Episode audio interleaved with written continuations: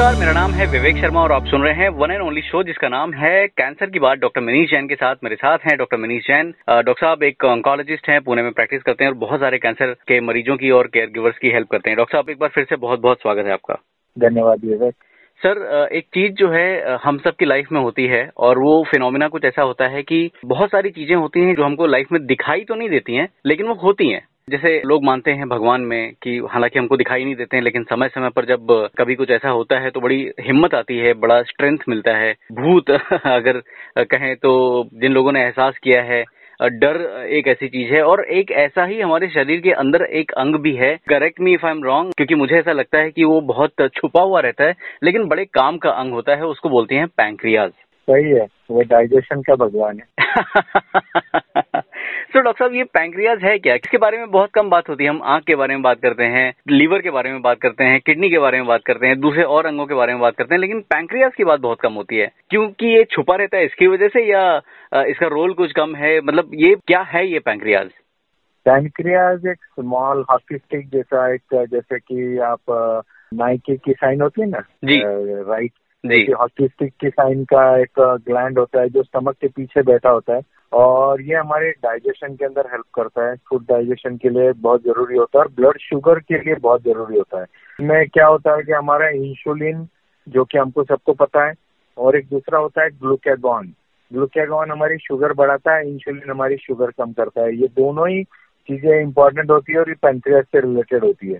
Pancreas के अंदर सबसे पहले जब यानी आज ये इतना भी इम्पोर्टेंट हो गया क्योंकि हम वैसे भी डायबिटिक का एक जी कैपिटल हो गया करेक्ट इंडिया में कैपिटल ऑफ़ द वर्ल्ड यहाँ पर हमारा इतना ज़्यादा नंबर हो गया आज डायबिटीज़ का इंडिया में. करीब करीब साठ लोग होते हैं हज़ार में जो डायबिटिक होते हैं. Is like a very big number और पेनक्रियाज से रिलेटेड ये होने से और जो डायबिटिक होते हैं उनमें कैंसर की भी रिस्क बढ़ जाती है. Okay okay. तो ये बहुत ही बड़ा लिंक है. पैनक्रियाटिक कैंसर बोले तो क्या कि जो पैनक्रियाज में जब कोई म्यूटेशन हो जाए और मास बन जाए तो वो हम उसको ट्यूमर बोलते हैं। वो बिनाइन हम्म। भी होता है और वो मेलिग्नेंट भी होता है। इसमें पेनक्रियाज में दो यानी वैसे तो काफ़ी सारे डिफरेंट टाइप्स ऑफ़ सेल्स है इसमें। एक तो हाईलाइट सेल्स है जो इंसुलिन बना रहे हैं और फिर दूसरे उसमें डाइजेशन के यानी जो एंजाइम्स सिक्रिट कर रहे हैं। तो वो एक इंपॉर्टेंट एस्पेक्ट है पेनक्रियाज का। तो इसमें दो टाइप के कैंसर भी होते हैं। यानी एक एक्जोक्राइन पार्ट ऑफ़ पेनक्रियाज और एक एंडोक्राइन पार्ट ऑफ़ पेनक्रियाज में होता है। तो जो एक्जोक्राइन में होता है वो सबसे ज़्यादा कॉमन होता है जिसको हम एडिनोकार्सिनोमा बोलते हैं और काफ़ी घातक होता है करीब करीब 93 परसेंट यूँ समझ लो वो एक्जोक्राइन पार्ट का कैंसर होता है। और वो ज़्यादा करके जो बड़े लोगों में भी ये कैंसर हुआ तो उनको बचाना मुश्किल हो गया था। और उसमें एप्पल का बड़ा नाम आता है। एप्पल के सीईओ को भी यही बीमारी थी। तो even in US with this kind of disease it's difficult to make them survive sentence और जो एक्जोक्राइन के अलावा एंडोक्राइन होते हैं जिसको हम न्यूरो एंडोक्राइन ट्यूमर्स बोलते हैं सेवन परसेंट लोगों में होता है। इसमें क्या होता है ना एक बहुत डिफ़िकल्ट चीज़ होती है जैसे इंशिलोनोमा होगा। तो उसमें इंसुलिन इतना ज़्यादा सीक्रेट होगा कि फिर वो कंटिन्यूसली शुगर ही डाउन हो रही है। हम्म, तो हम्म, फिर हम्म। उनको कंटिन्यूसली ड्रिप्स पे रखना पड़ता है। ग्लूकेगोनेमा तो शुगर बढ़ाते चला है। तो इस तरह के सिक्रेटरी न्यूरोएंडोक्राइन ट्यूमर्स ये काफ़ी पढ़ने में हम लोगों के लिए काफ़ी इंटरेस्टिंग होते थे लेकिन जिसको होता है उसके लिए काफ़ी तकलीफ़ वाला काम होता है। बिल्कुल। ये मेडिकल स्कूल्स में जब हम पढ़ते हैं ना तो ये हमको काफ़ी इंटरेस्टिंग लगता था। लेकिन आज हम जब रियलिटी में इसको पेशेंट्स को जब देखते हैं तो हमको उसमें बिल्कुल भी मज़ा नहीं आता है। बात की मतलब बहुत मज़ा नहीं आता है बहुत दुख होता है। लेकिन हम जब ये रियलिटी बात है कि जब मैं मेडिकल में था तो हम लोगों को ये काफ़ी इंटरेस्टिंग साउंड होते थे नाम और हम्म। उसके जो टाइप्स होता बहुत रेयर है seven percent of all the cancer तो if you look at the number in India वैसे तो वर्ल्ड में हम्म। यानी आप यदि अमेरिका की बात करो तो तीन परसेंट अमेरिका के सारे कैंसर पेंक्रियाटिक कैंसर है लेकिन सेवन परसेंट जो डेथ है कैंसर से वो पेंक्रियास की है। तो आपको उसका सीरियसनेस समझ में आएगी नंबर में तो ये कम है लेकिन डेथ के नंबर में सबसे आगे है। फिर यदि जैसे हम होल वर्ल्ड की इंसिडेंस की बात करें तो ये चौदहवें नंबर पे आता है कैंसर और सातवें नंबर पे मॉर्टेलिटी में आता है ना डेथ के रेट में। और इंडिया में चौबीसवें नंबर पे है और मॉर्टेलिटी में अठारहवें नंबर पे है।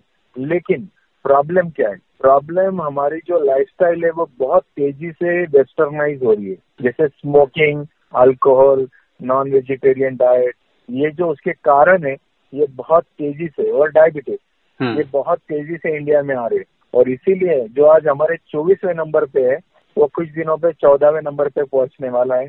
और जो आज हमारे एटीन नंबर की मॉर्टेलिटी पे है वो दुनिया के ही लेवल पे पहुँच जाएगा सेवेंथ नंबर की मॉर्टेलिटी जिससे कि ये इसको बहुत इम्पोर्टेंस आ जाता है हम्म। कि ये बीमारी को समझे इसका अवेयरनेस क्रिएट करें और इसका जो हमारा आज लाइफस्टाइल हमारा जो है इंडियन लाइफस्टाइल जिसके कारण ये कैंसर कम हो रहा था उसको हम कम ही रखें इसको बढ़ने ना दें डॉक्टर साहब, एक बड़ा अहम किस्सा है मेरी ज़िंदगी का। एक्चुअली अब जब हम बात कर रहे हैं इस टॉपिक पे तो मुझे याद आ रही हैं दो कहानियाँ। मेरे दो दोस्त हुआ करते थे। एक के पिताजी की मृत्यु जो है शायद पैंक्रियाटिक कैंसर की वजह से हुई, और एक की दादी की। सो so, uh, क्योंकि पुरानी बात है करीब 10-12 साल पुरानी बात है तो आई एज्यूम कि उनकी लाइफस्टाइल जो है आई डोंट नो बहुत uh, मैंने करीब से तो नहीं देखा उनको लेकिन हो सकता है कि लाइफस्टाइल उनकी ठीक ठाक हो इतनी पोल्यूटेड ना हो जितनी की आज है आज से तो थोड़ा शायद बेहतर होगा। तो uh, मुझे ये बताइए कि जब मुझे पहली बार पता चला था कि इनको ऐसा ऐसा है with in three months both of them you know they succumbed तो ऐसा मुझे लगता है, जैसे आपने भी बताया कि आंकड़े कितने खतरनाक हैं, इसका जो लाइफ स्पैन है डिटेक्शन के बाद बड़ा कम होता है। I don't know I mean आप ट्रीट करते हैं लोगों को। तो शायद आपको ज़्यादा पता हो। हमें ये बताइए कि ये अगर ये लाइफ स्पैन इसका डिटेक्शन के बाद कम है तो क्या एवरेज है? और of course it will depend on many parameters लेकिन वो क्यों है? मतलब कभी ये हो सकता है कि बहुत लेट डिटेक्ट होता हो, लेकिन कुछ तो सर ऐसा होता होगा कि जो हमको शक होना चाहिए कि भाई, अब हमको डॉक्टर से मिलना चाहिए तो उसके जैसे साइन सिम्टम्स अगर कुछ हमको समझ में आते हैं तो हम पहले अगर यू नो इलाज करा पाए तो शायद बेटर चीज़ें हों। ये डेफिनेटली है कि इसके अंदर है ना जो आउटलुक है वो बहुत पुअर है। क्योंकि यदि आपने यदि अर्ली स्टेज में भी कैंसर को पकड़ लिया हम्म, हम्म। तो भी पचास टक्का लोग करीब करीब बीस महीना ही जिएगा। और इसमें अठारह से बीस टक्का लोग जो लोकलाइज स्टेज में है वो पाँच साल देखेंगे। और यदि स्टेज फोर में कैंसर पकड़ में आता है तो हम्म। इसका five year survival one percent है। जो कि ऑलमोस्ट नहीं के बराबर है। तो ये क्यों ऐसा होता है? इसका रीजन ये है कि इसके अंदर अर्ली डिटेक्शन होता नहीं है। ये जल्दी से पकड़ में आती नहीं है। बीमारी काफ़ी अंदर है। डॉक्टर इसको पल्पेट कर नहीं सकते हैं और सिम्टम्स जल्दी से आते नहीं है। नॉर्मली कैसा होता है ना अर्ली कैंसर में इसमें सिम्टम्स ही नहीं होते जो लेट कैंसर हो तो उसमें फिर आपको पता चलेगा कि अपर एबडमनल पेन आ गया जॉन्डिस हो गया थकान आ गई भूख हम्म, कम हो रही है मोशन यानी जो हमारे स्टूल्स है वो व्हाइट हो जाते हैं यूरिन हमारी डार्क येलो हो जाती है या फिर हमारा वेट लॉस होना शुरू हो जाता है, कुछ लोगों को अचानक से डायबिटीज़ आ जाना, कुछ लोगों का पैंक्रेटाइटिस हो जाना, कुछ लोगों को nausea vomiting itching of skin blood clot ऐसे सब चीज़ें आपको यदि आते हैं तो हम सस्पेक्ट करना शुरू करते हैं कि कहीं ना कहीं कुछ पैंक्रियाज में गड़बड़ हो सकती है। अभी एवरेज जो life span life time risk होती है, ये करीब वन इन सिक्सटी फोर है, यानी पैंक्रियाटिक कैंसर की। और हर किसी को ये नहीं होता है, लेकिन इसमें कुछ फैक्टर्स होते हैं जो मॉडिफाइबल होते हैं और कुछ नॉन मॉडिफाइबल होते हैं। जनरली ये एज रिलेटेड मैलिग्नेंसी है। तीस साल से पहले जनरली होती नहीं है। पचपन के बाद में शुरू होती है। अमेरिका में सेवेंटीज के अंदर ज़्यादा पाई जाती है। इंडिया में सिक्सटीज में पाई जाती है। इसमें स्मोकिंग अल्कोहल लाइफस्टाइल ओबेसिटी हज़ार हजारडस केमिकल जैसे कोई यदि मेटल फैक्ट्री में काम कर रहा है, कोई ड्राई क्लीनिंग में काम कर रहा है तो इन लोगों को ये कैंसर ज़्यादा होते हैं। एज रिलेटेड मैंने बताया पचास से आगे मेल्स में ज़्यादा होता है ब्लैक रेस में ज़्यादा होता है जूश पॉपुलेशन में होता है इनहेरिटेड सिंड्रोम्स में ब्राका सिंड्रोम्स में होता है। और ये यदि हाई रिस्क हो तो आप उसको डिटेक्ट कर सकते हो। डिटेक्ट करने से इनका कैंसर जल्दी पाने से इसमें क्योर बढ़ जाता है। यदि आप इसके ये देखते हो कि ये डिटेक्ट ही होता है स्टेज थ्री या स्टेज फोर में हम्म। ज़्यादा करके। स्टेज वन और टू में ये डिटेक्ट हो जाए तो इसमें क्यूरेबिलिटी बहुत अच्छी रहेगी। हम्म। स्टेज ज़ीरो में तो मिलना बहुत ही रेयर होता है क्योंकि वो आपने एक्सीडेंटली निकाला और स्टेज ज़ीरो मिला। हम्म, तो इस तरह से बिकॉज़ वो लेट स्टेज में डायग्नोज होता है वो बहुत अंदर बैठा हुआ ऑर्गन है उसको इवन स्कैन करते वक्त भी देखना आसान नहीं है।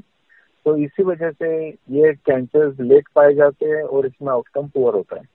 डॉक्टर साहब आउट ऑफ़ क्यूरोसिटी मेरे मन में एक सवाल है कि जैसे आपने बताया कि ये जो डाइजेशन है या स्टमक है इसे डाइजेस्टिव सिस्टम से जुड़ा हुआ एक बड़ा अभिन्न अंग है ये। सो so, लोग जैसे आपने वेस्ट का एग्जांपल दिया तो मुझे लगता है कि यू नो जो मीट का कंजम्पशन होता है या रेड मीट का कंजम्पशन है वो शायद उधर ज़्यादा है। उसका कुछ कनेक्शन है क्या इससे?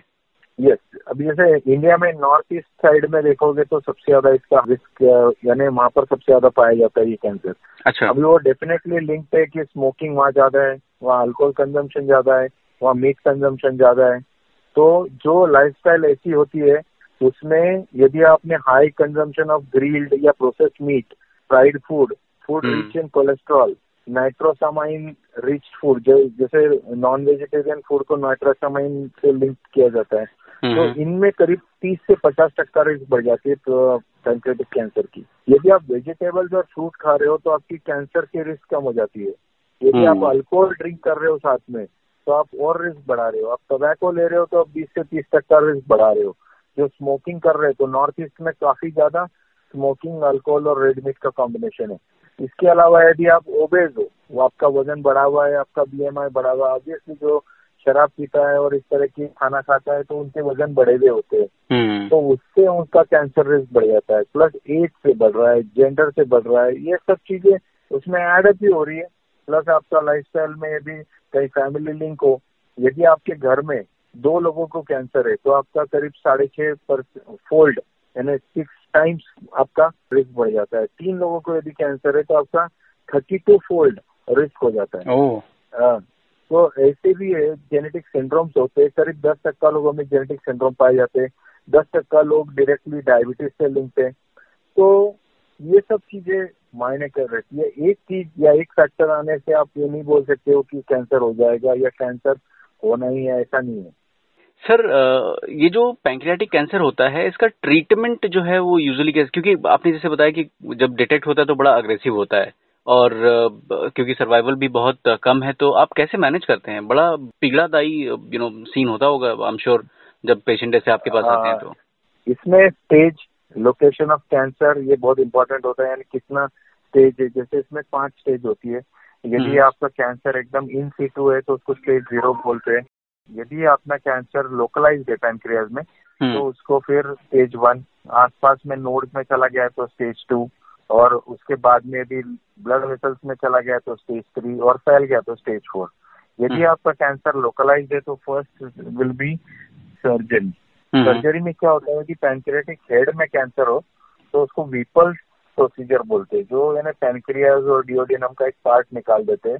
फ़र्स्ट पार्ट जो स्मॉल इंटेस्टाइन का डिओडिनम होता है उसको निकाल देते हैं गॉल ब्लैडर को निकालते हैं।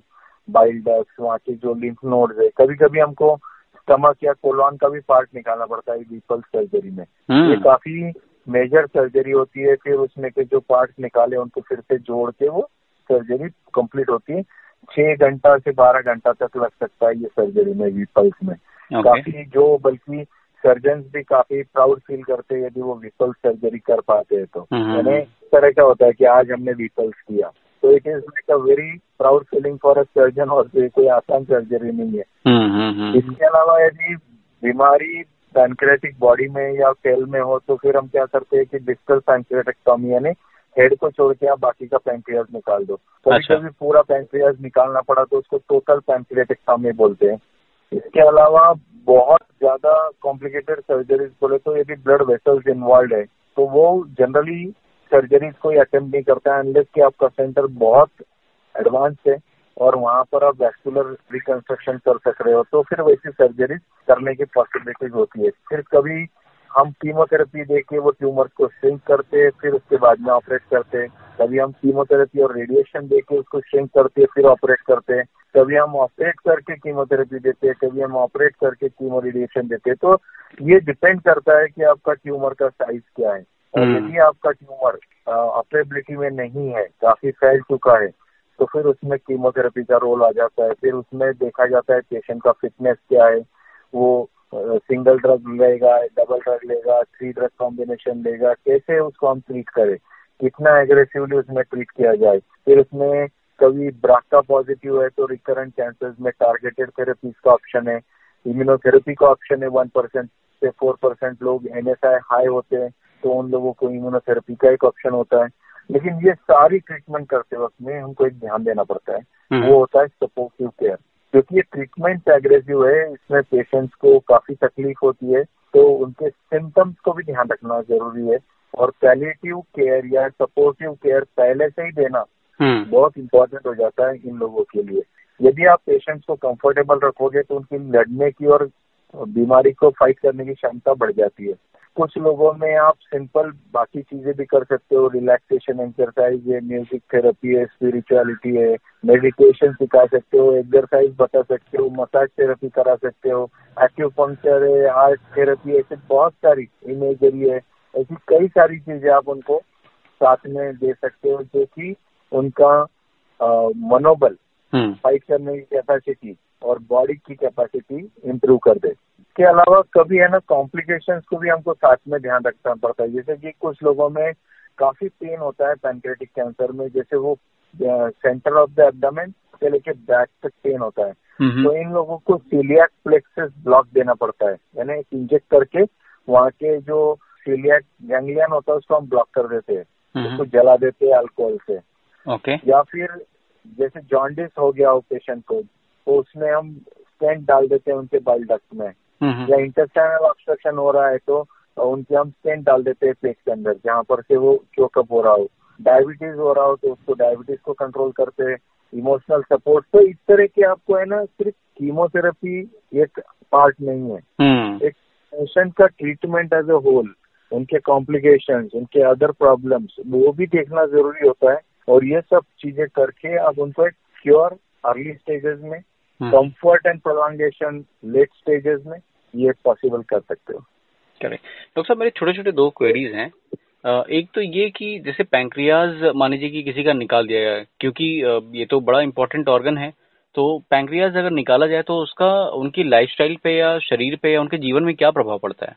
जैसे पूरा पैंक्रियाज निकाल दो ना तो फिर उनको आपको डाइजेस्टिव एंजाइम्स हम्म, और इंसुलिन ये दो चीज़ें रिप्लेस करनी पड़ेगी। बाहर से देनी पड़ेगी। पूरा नहीं निकाला जाए तो फिर थोड़ा बहुत ही उनको प्रॉब्लम होता है बाकी वो मैनेज कर लेते हैं। ओके डॉक्टर साहब दूसरा सवाल जो मेरा ये था कि इसे क्योंकि ये तो काफ़ी अंदर की तरफ़ होता है ऑर्गन तो यहाँ पे रेडिएशन कैसे देते होंगे? रेडिएशन इसमें दो तरीके के होते हैं एक्सटर्नल बीम रेडिएशन जैसे कि हम लीनियर एक्सेलरेटर से देते हैं और प्रोटॉन थेरेपीज भी दे सकते हैं। इंट्रा ऑपरेटिव ब्रैकीथेरेपी का भी पॉसिबिलिटी होता है। जब आप ऑपरेट कर रहे हो तभी के तभी अंदर में एक सोर्स डाल के रेडिएट कर सकते हो। ऑपरेट हम्म। करके जब बाहर आते हो तो आजकल मशीन जो होती है ना हम्म, वो काफ़ी एक्यूरेट होती है। उसमें आईजीआरटी है टी है रैपिड आर के ऐसे बहुत सारी टेक्निक्स आ गई जिससे डिलीवरी बहुत प्रिसाइज वन मिलीमीटर एक्यूरेसी से जहाँ टारगेट पे और जब सर्जन ऑपरेट करता है जनरली वो क्लिप्स वगैरह भी डाल के आ जाता है बेड में अच्छा। उम्र के। तो वो वहाँ पर और भी एक्यूरेसी आ जाती है थ्री डी कन्फर्मल प्लानिंग हो जाता है स्कैन हो जाती है। तो ये सब प्लानिंग करके doctors can easily mark the area and target it from multiple beams यानी उसको वो ट्यूमर को अटैक कर सकते हैं। तो ये रेडिएशन तो आज इमेजिंग के कारण काफ़ी बढ़िया हो गया है। मैं तो बोलूँगा कि it is quite accurate quite on target होता है। हम्म। परफेक्शन से होता है और बिना कोई साइड इफ़ेक्ट के आप वो रेडिएशन कर सकते हो।